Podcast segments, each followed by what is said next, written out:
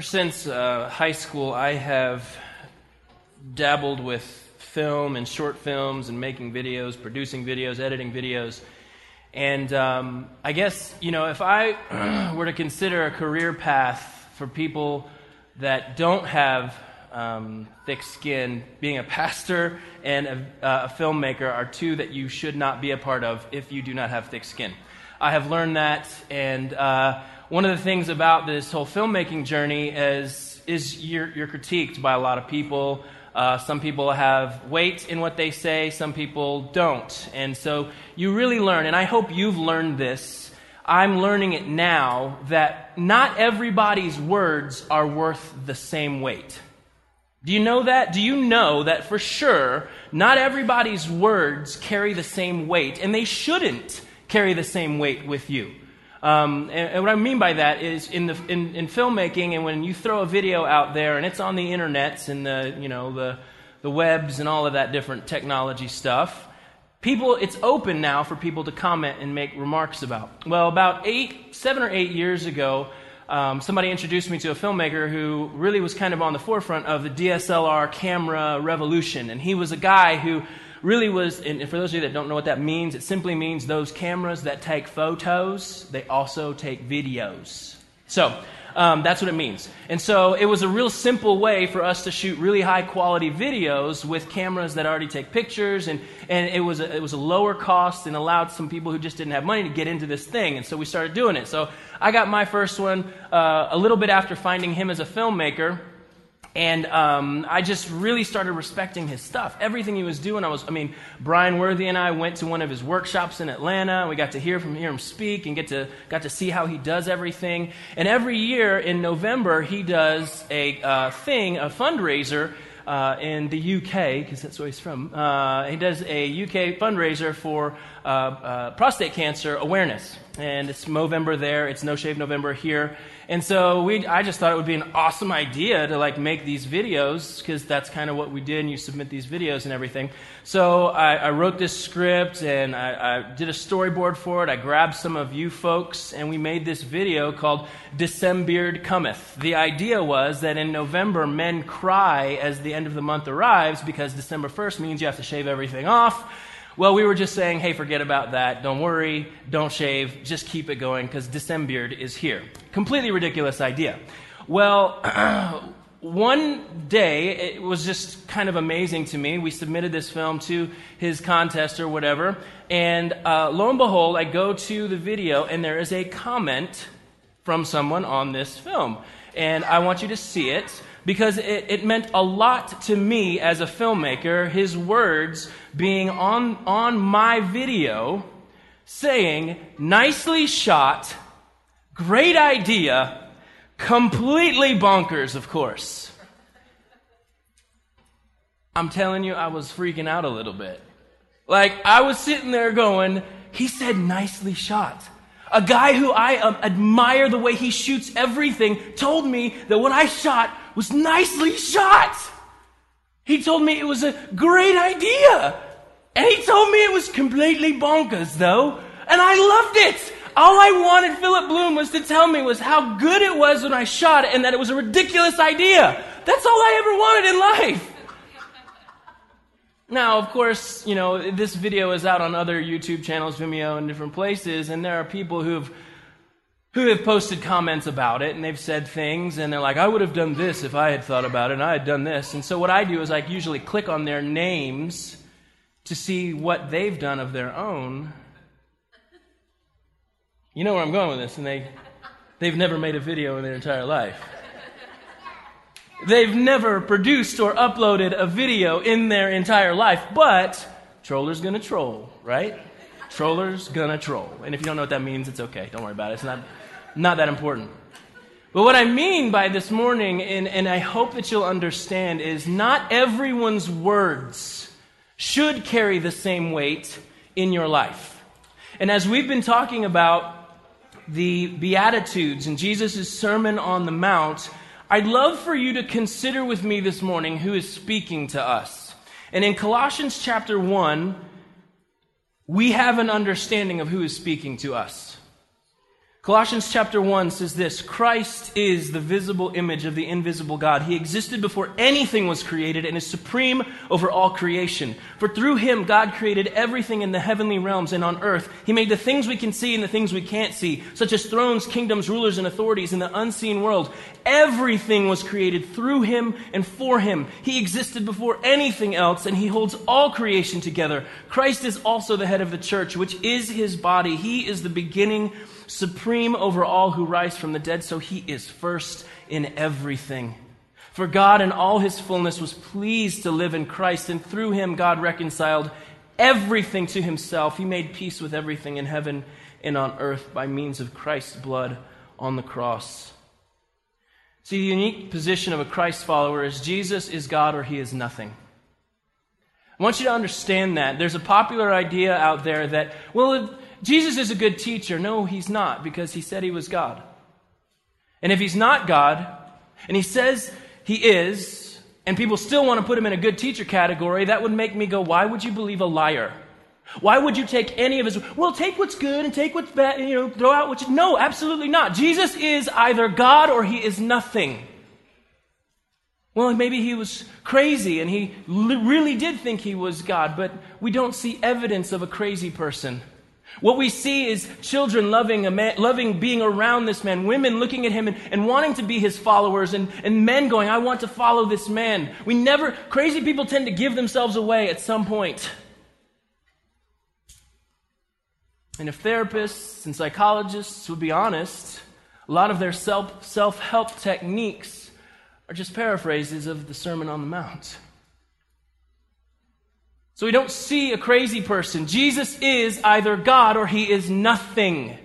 It is the unique position that a Christ follower finds himself in, going, He is either everything he says he is, or I don't want anything to do with him. To, to, to pick and choose with Jesus is destructive. And so this morning, I would love for you to consider that these words that we're looking at are spoken to us by God. And he does not mince words. He didn't, Jesus never said too much. He never said too little. He never retracted a statement. He never said something and started over again. And what I meant to say was, Jesus did not say anything extra, and he didn't leave anything out. He spoke his word to us, not as a man or a lyricist worthy of quoting or the guy who was the right guy for the job.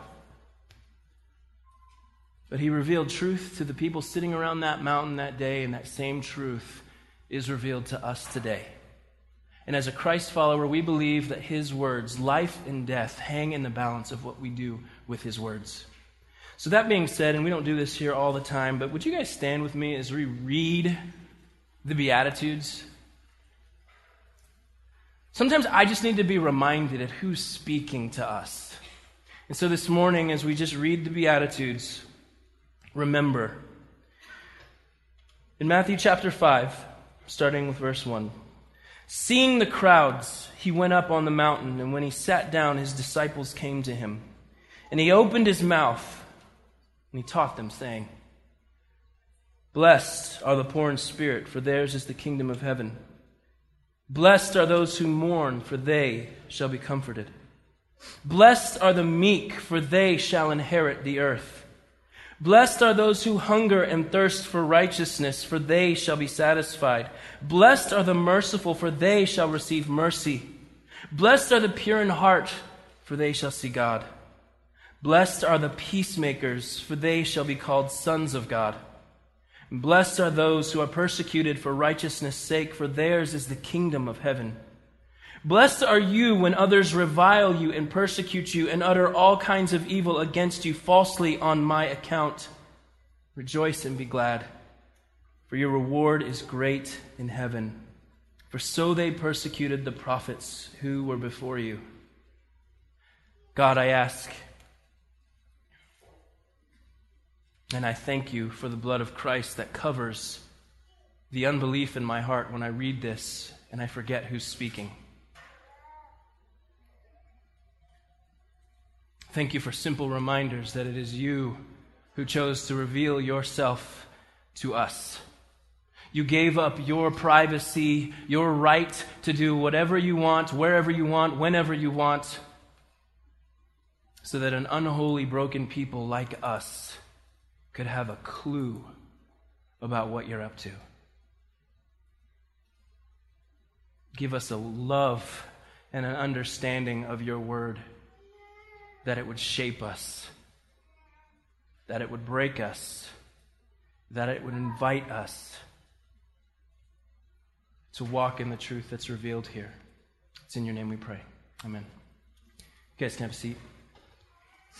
Um, last week we talked about how the Beatitudes really are a bizarro way of thinking about the world.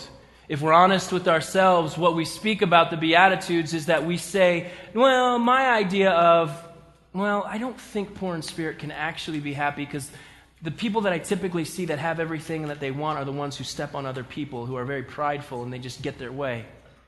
Jesus introduced us to another way, and it was the poor in spirit, understanding I am spiritually bankrupt before God. It's not just about trying to be poor in spirit or humble before people. It's understanding first and foremost that I am bankrupt before God, that I cannot do enough or bring anything to the table to earn anything from God, specifically salvation, being made right, being made whole. I cannot do anything of my own.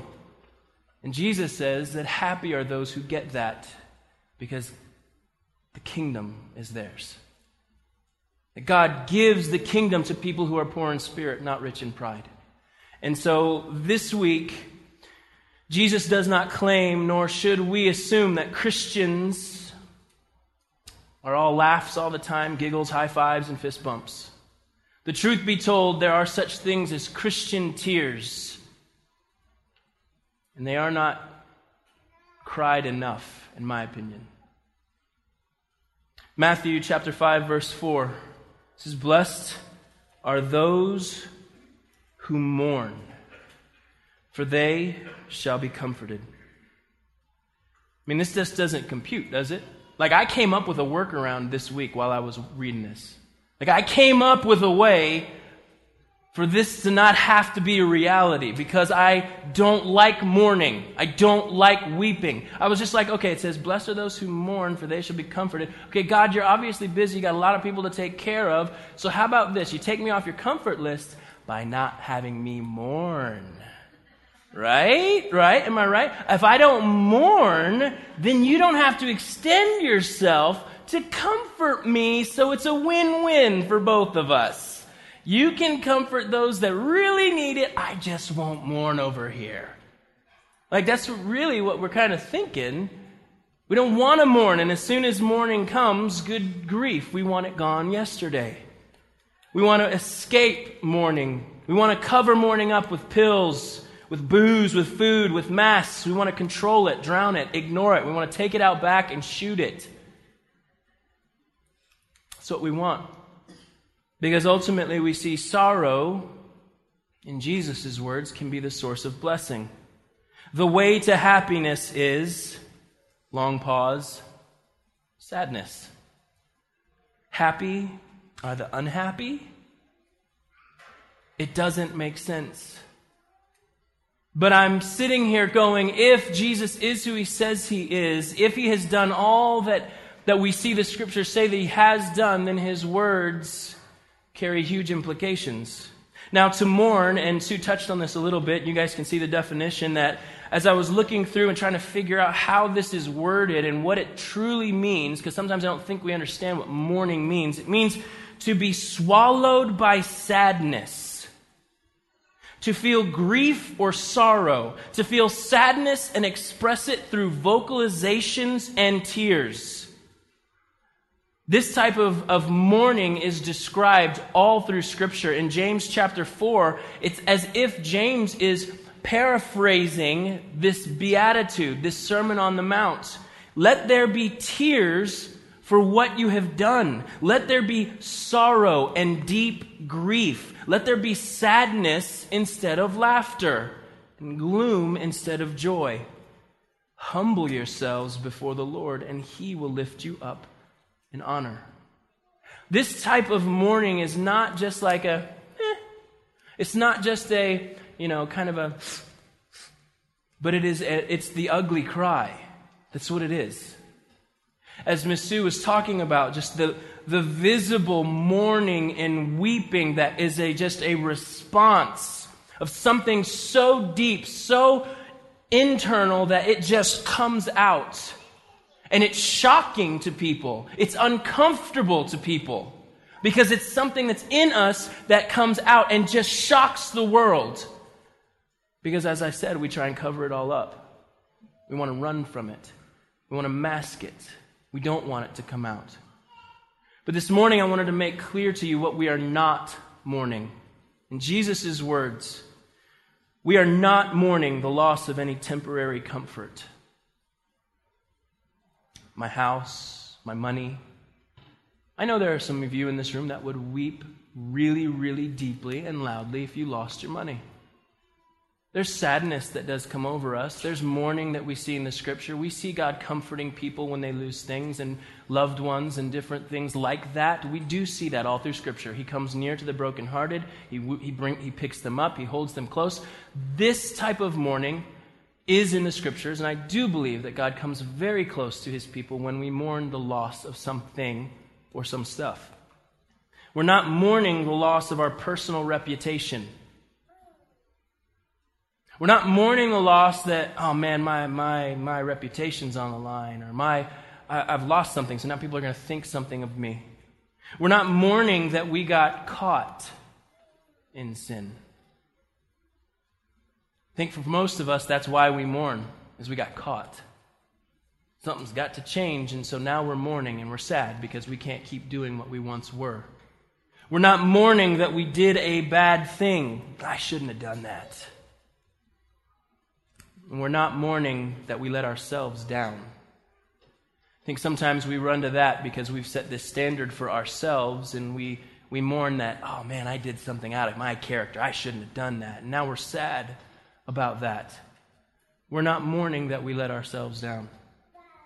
What we are mourning, and when I look at Jesus' words here specifically in this context, we are mourning what our sin cost the Father. We are mourning our self righteousness. We are mourning the effects of sin in the world. This is a mourning that I do not know if we as the church are familiar with. And I'll tell you why I don't know if we're familiar with it in just a minute. But if I'm looking at the big picture, Jesus is speaking of those who, who mourn the loss of our innocence. We look at the garden and we recognize what we have lost because of sin. We've lost the righteousness that God has alone. We're realizing that we are in desperate need of what He has. And I'm not mourning that God knows all my secret sin that I'm currently involved in. I'm not mourning the consequences of my sin. I want you to know that. There's very specific mourning going on, and it has nothing to do with the consequences that I'm experiencing because of my sin. It's deeper than that. My mourning is a result of seeing God's holiness and understanding what I lack. In Isaiah chapter 6, there is a picture of this type of mourning. And I believe it's a picture that shows up all through Scripture, but I believe this one just, I mean, it nails it. It shows exactly the response of understanding God's holiness and then who we are in that same picture. And uh, Isaiah was a prophet in the Old Testament. Isaiah was not what people would consider a bad dude, you know? People looked at him as he was a guy who spoke for the Lord, he delivered the Lord's messages. And here we have in Isaiah chapter 6, Isaiah's experience seeing the Lord. And starting in verse 1, he says, It was in the, king, it was in the year King Uzziah died that I saw the Lord he was sitting on a lofty throne, and the train of his robe filled the temple. Attending him were mighty seraphim, each having six wings. With two wings they covered their faces, with two they covered their feet, and with two they flew. They were calling out to each other, Holy, holy, holy is the Lord of heaven's armies. The whole earth is filled with his glory. Their voices shook the temple to its foundations, and the entire building was filled with smoke. Then I said, Isaiah speaking, it's all over. I am doomed, for I am a sinful man. I have filthy lips, and I live among a people with filthy lips. Yet I have seen the King, the Lord of heaven's armies. Then one of the seraphim flew to me with a burning coal he had taken from the altar with a pair of tongs. He touched my lips with it and said, See, this coal has touched your lips. Now your guilt is removed, and your sins are forgiven. So here's the picture God is seen in his rightful state, not as some weak, senile, grandfatherly man walking up to the edge of heaven with his walker, sticking his horn in his ear, going, Wonder what those crazy kids down there are doing right now. But he's seen for who he is. He's seen in all of his glory, all of his majesty, all of his bigness, if you will. And it was totally unlike anything we have seen or experienced. And it was shaking. Isaiah did not approach God with a high five, a head nod, a fist bump, a what's up? Jesus, you're my homeboy. But it was approaching him and seeing him for who God really is and being shook to the core. Because Isaiah began to despair. Isaiah began to weep. Isaiah confessed out loud, I am done, and so is everyone else for that matter. And I want you to know something. Did God tell Isaiah he was done? Did God say anything to Isaiah in what we just read? No. God did not look at Isaiah and say, You are a terrible person, Isaiah. You have, you have filthy lips. You have filthy, filthy lips, and you live among people who have filthy, filthy lips. And Isaiah was like, Oh, yeah, you're right. No, I forgot. No, Isaiah's response to seeing God for who he truly is was, It's over. I am done.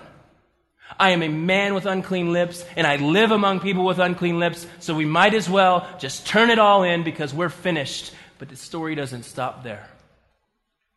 One of those winged creatures takes takes this burning coal from this altar of sacrifice, brings it, and touches Isaiah right on his face, right on the source of his sin, of his confessed sin, and he presses that hot coal on his face. He says, Look, your sins are forgiven. You see, grace didn't start in the New Testament with Jesus. Grace is the story of God, the rescue of a God who loves us and will not let us go off into death, but He has a plan to rescue us. But here's the thing that bothers us the most it's His rescue plan, not ours. And His rescue comes when we mourn what we have lost and what we lack in relationship to who God is. When Isaiah saw his sin, he was broken over it and he despaired over it. But God met him and comforted him with the truest kind of comfort, knowing that I have been made right with God. And so, again, what are we mourning over? We are mourning over our sin.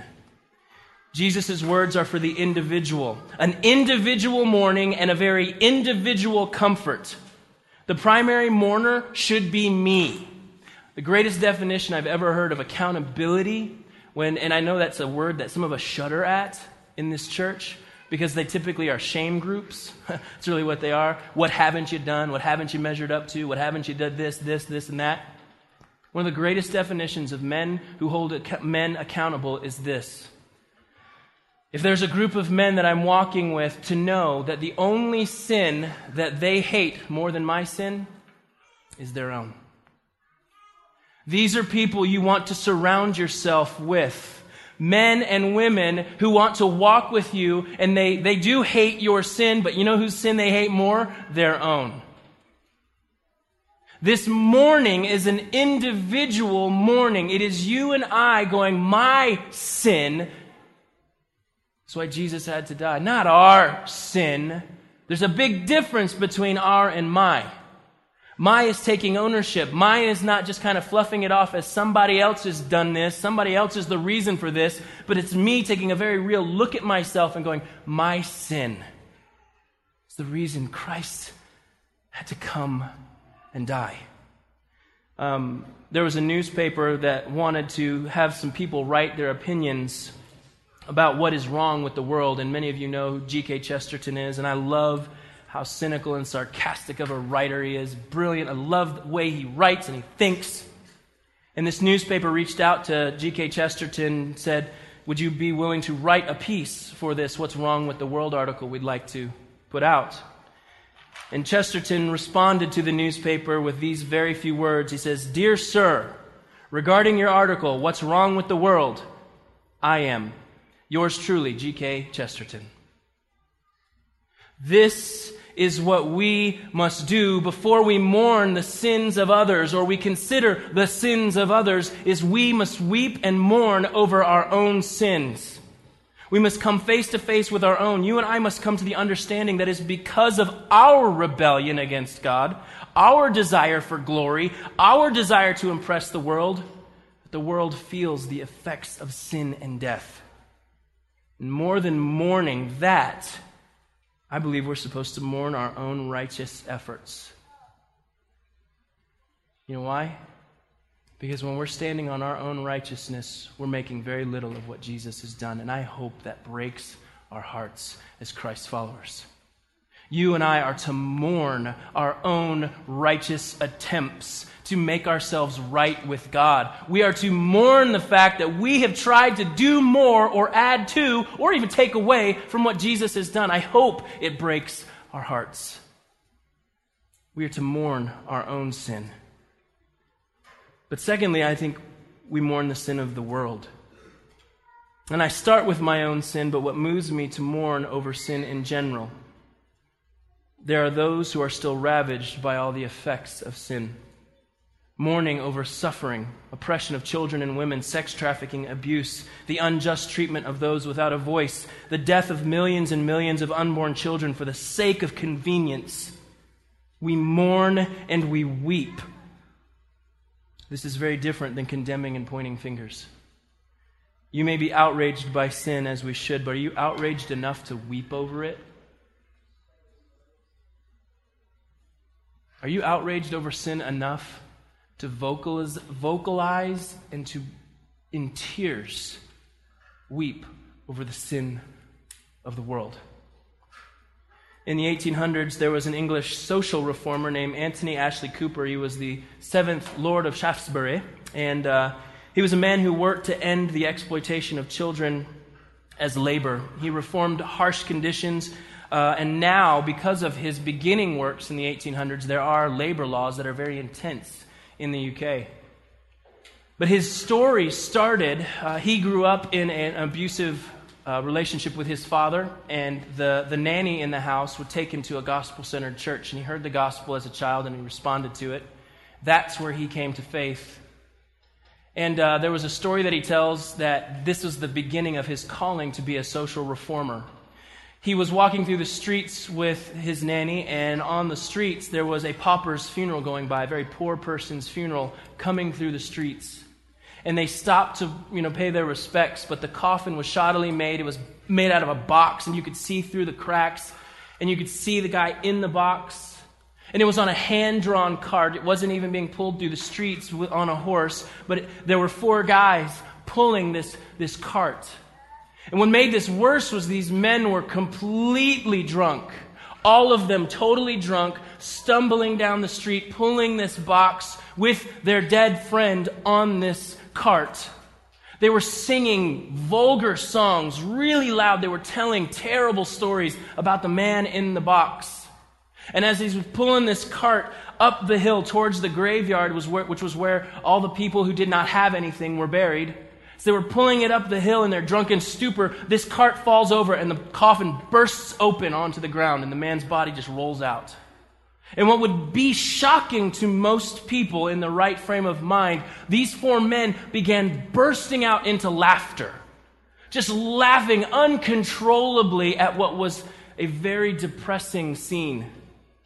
And he writes in his journal When I grow up, I'm going to use my life to see that such things will not happen. Laughter over things that are despairing caused him to go, This can't continue. This cannot be allowed. This must not be allowed to go on. Things have to change. But it started with mourning over sin, his, and then seeing the effects of it on the world. You know, for the, for the Christ follower, our longing to see relief brought to the destitute situations is a response to our own brokenness and a desire for others to know the comfort of the Father. But unfortunately, many Christ followers have allowed the culture to determine what they believe. That they are more offended by what's found in Scripture rather than being offended and broken over the sin of our culture. We live in a society in the church today where people are more offended by what they read in Scripture than what they are seeing in the culture and hearing from the culture. So, do you think we will ever mourn appropriately if we have an inaccurate view of God and sin? No. It's, re- it's the reason we don't mourn in the church. It's the reason we don't weep vocally and fall on our faces because we're more offended by what God might suggest would be true than what the culture says should be true. And this should not be. This is backwards. And if we continue this direction, we will not mourn our sin, nor will we mourn the sin of the world. You know, the gospel tells us that Jesus wept twice in his ministry. Once at the unbelief at the tomb of Lazarus. Yeah, he cried because his friend had passed, but if you read in the scripture, in the text, there was a lot of unbelief and hard hearts in the description. And Jesus was weeping at the hard heartedness. The second was, the other time was over Jerusalem, over the hard hardness and hard heartedness and the sin of Jerusalem. And if Jesus weeps at sin and unbelief in the world, and Jesus had no sin, then we weep over the sin in the world. If it breaks his heart, it breaks ours. And lastly, we, we weep over what our sin has done to the Savior. There's a phrase in Christian understanding called gospel grief. And it's this unique tension that we live in, understanding the depth of our sin. But because our focus is Jesus, we look at him on the cross, we understand what it cost the Father. But now, because of what Jesus has done, we are more sure of our pardon than ever before. This is gospel grief. Knowing what it cost the Father, but knowing how free we have been set knowing what it cost Jesus his life laid down so that he could take it back up again. He offered it so that we might have ours.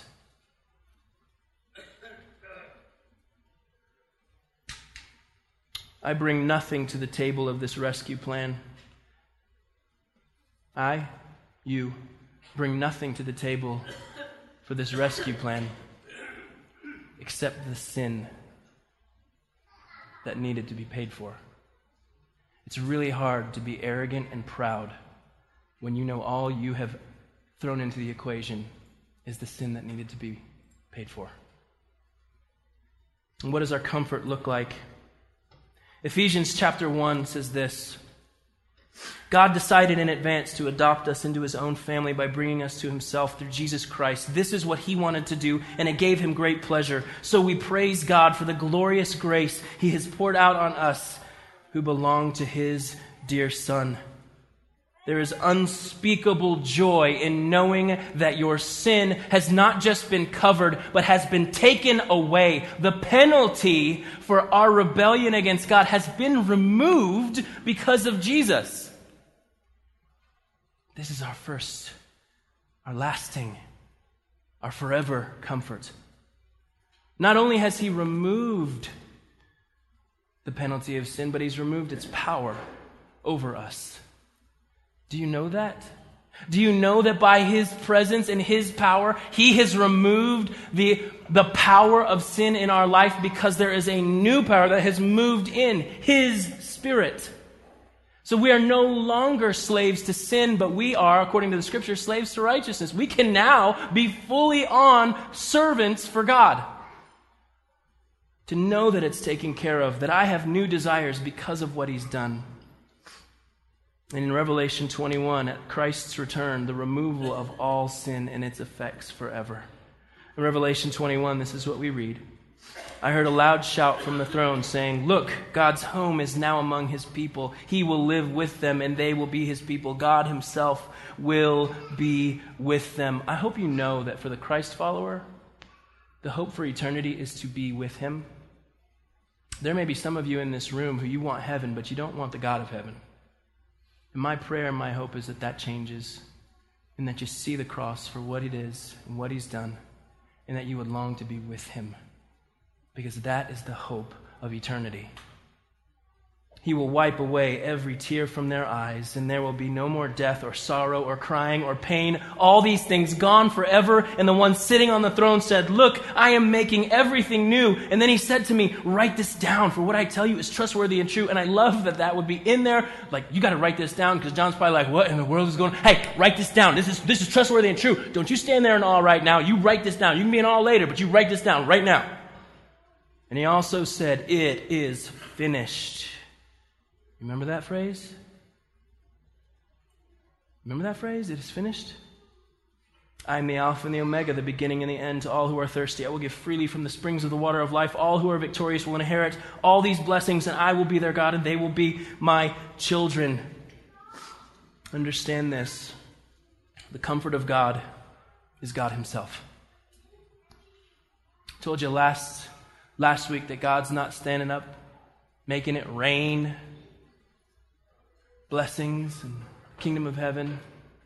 God's not looking to just hand out some things. He himself is our comfort. Now, as, our, as the band comes and we, we close with some worship, and just to be able to fix our gaze and our in our hearts. Some of you in this room may need to sit. Some of you may need to stand. Some of you may need to lay flat on the, on the ground. I don't know how you want to respond. I know that we want to invite people to be able to respond as the Lord is moving. But don't be surprised if there are Christ followers in times of worship who don't have their hands raised or are sitting and have their heads in their hands. Because sometimes you just have to sit And it is good. It is good to mourn our sin. You know why? Because it's God's kindness leading us to repentance. When the Lord is pointing out, and the Lord is causing us to see the effects of our sin, it is His kindness, not His shaming. You see, the enemy wants to shame and cause you to run from Him. And here's the thing if your sin causes you to want to run from God, you may be listening to the wrong voice because, come, you sinners, return to me is the invitation. Jesus has invited us to return to him. You know, Judas, many of you know, betrayed Jesus, but I don't know if you know of the remorse Judas felt. In Matthew 27, this is the description. When, Jesus, when Judas, who had betrayed him, Jesus, realized that Jesus had been condemned to die, he was filled with remorse. So he took the 30 pieces of silver back to the leading priests and the elders.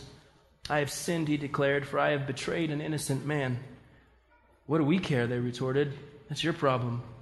Then Judas threw the silver coins down in the temple and went out and hanged himself. See, in, this, in these verses, Judas saw his sin for what it was. He admitted it. He saw it condemn Jesus. He returned the silver, even. And he even claimed that Jesus was an innocent man. But Judas did not see Jesus' death as being something for him. Judas didn't see the grace, the mercy, the love of Christ for him on the cross. And because of his guilt being too much to bear, it crushed him. There was another man another disciple that betrayed Jesus. Many of you remember Peter. Always stick your foot in your mouth, Peter. And I mentioned gospel grief to you. Peter displayed this type of mourning. After boasting about how he would never deny or leave Jesus, and then Jesus predicted Peter's coming failure, we see Peter's response in Matthew 26. Suddenly, Jesus' words flashed through Peter's mind Before the rooster crows, you will deny me three times that you ever known me. And he went away weeping bitterly. The thoughts of denying the one who would take away the sins of the world. I mean, that's a loud crying. That is a loud weeping. But Peter did what he knew. He went back to fishing, and as Jesus rose from the dead, and Jesus stood on the beach, and we see this encounter with Peter, and Peter hears Jesus, jumps off the boat, and runs to Jesus. Having only known denial at this point, thinking, I've got unfinished business with Jesus, Jesus welcomes him into a meal. And we see that he's given three opportunities to say that he loves Jesus. There's many significant things to that phrasing, but Jesus invited Peter back. And I don't know if you continue reading in that comment that, that, that section in the scripture. I don't know if you notice, but Jesus actually lets Peter know that he is going to die for his faith. If you keep reading, Jesus lets Peter know you won't deny me when it counts next time. You're actually going to die for, for your faith. For Peter's heart, this had to be huge. This is gospel grief. Mourning over our sin and knowing what it cost the Father, but also knowing the comfort of the Father through Christ Jesus. And as we close this morning, you know, there may be some of you who are questioning Have I ever mourned my sin? You got to look at Jesus. You can't just go, Oh, I'm going to mourn my sin because I'm a terrible person. Oh, I'm just going to cry a lot and I'm going to weep a lot. No, it's, it's deeper than that. It's an understanding of what our sin cost the Father, but also knowing that He purchased for us a, a, a sure freedom in what Christ has done. And so this morning, as we respond, there's going to be some elders and some jail leaders standing over there that if you'd like to be prayed for in these moments, you are more than welcome to. They, they want to pray for you, they're ready to pray for you. And not nobody's going to make you fill anything out or anything, but if you're just in a place where you just, I need to be prayed for in this moment. This whole mourning thing has stirred things, and there's stuff and unconfessed sin in my life that I just need to repent of. I need to, I need to speak it out, or I, need I just need you to pray for me. Please feel free for that. And I'll be standing over here, and if, if you're at a place where you're like, I've, I've never mourned my sin, I've never been poor in spirit, I don't know anything about this. But I think God's stirring something in me, and I'm not sure what it is or what to do with it. I'd love to pray with you. I'd love to encourage you, talk with you, invite you to coffee because it's not a 30 second conversation. It's a whole life journey towards Jesus. And it's, it's everything that it's cracked up to be ups and downs but to know the comfort, the blessing of God as God Himself comes close to those who mourn. Jesus, thank you for loving us, and I ask that in these moments you would, you would comfort your people. God, we are not a people who are just all laughs and, and fake, shiny, happy people, but we are people who mourn our sin. We mourn the sin of this world. And I pray that you would cause us to understand what gospel grief looks like that it is not focused on us, but because we've looked at Jesus, because we continue to look at Jesus, we are very aware of our sin, but we are so much more aware of our Savior. It's in your name we pray all these things.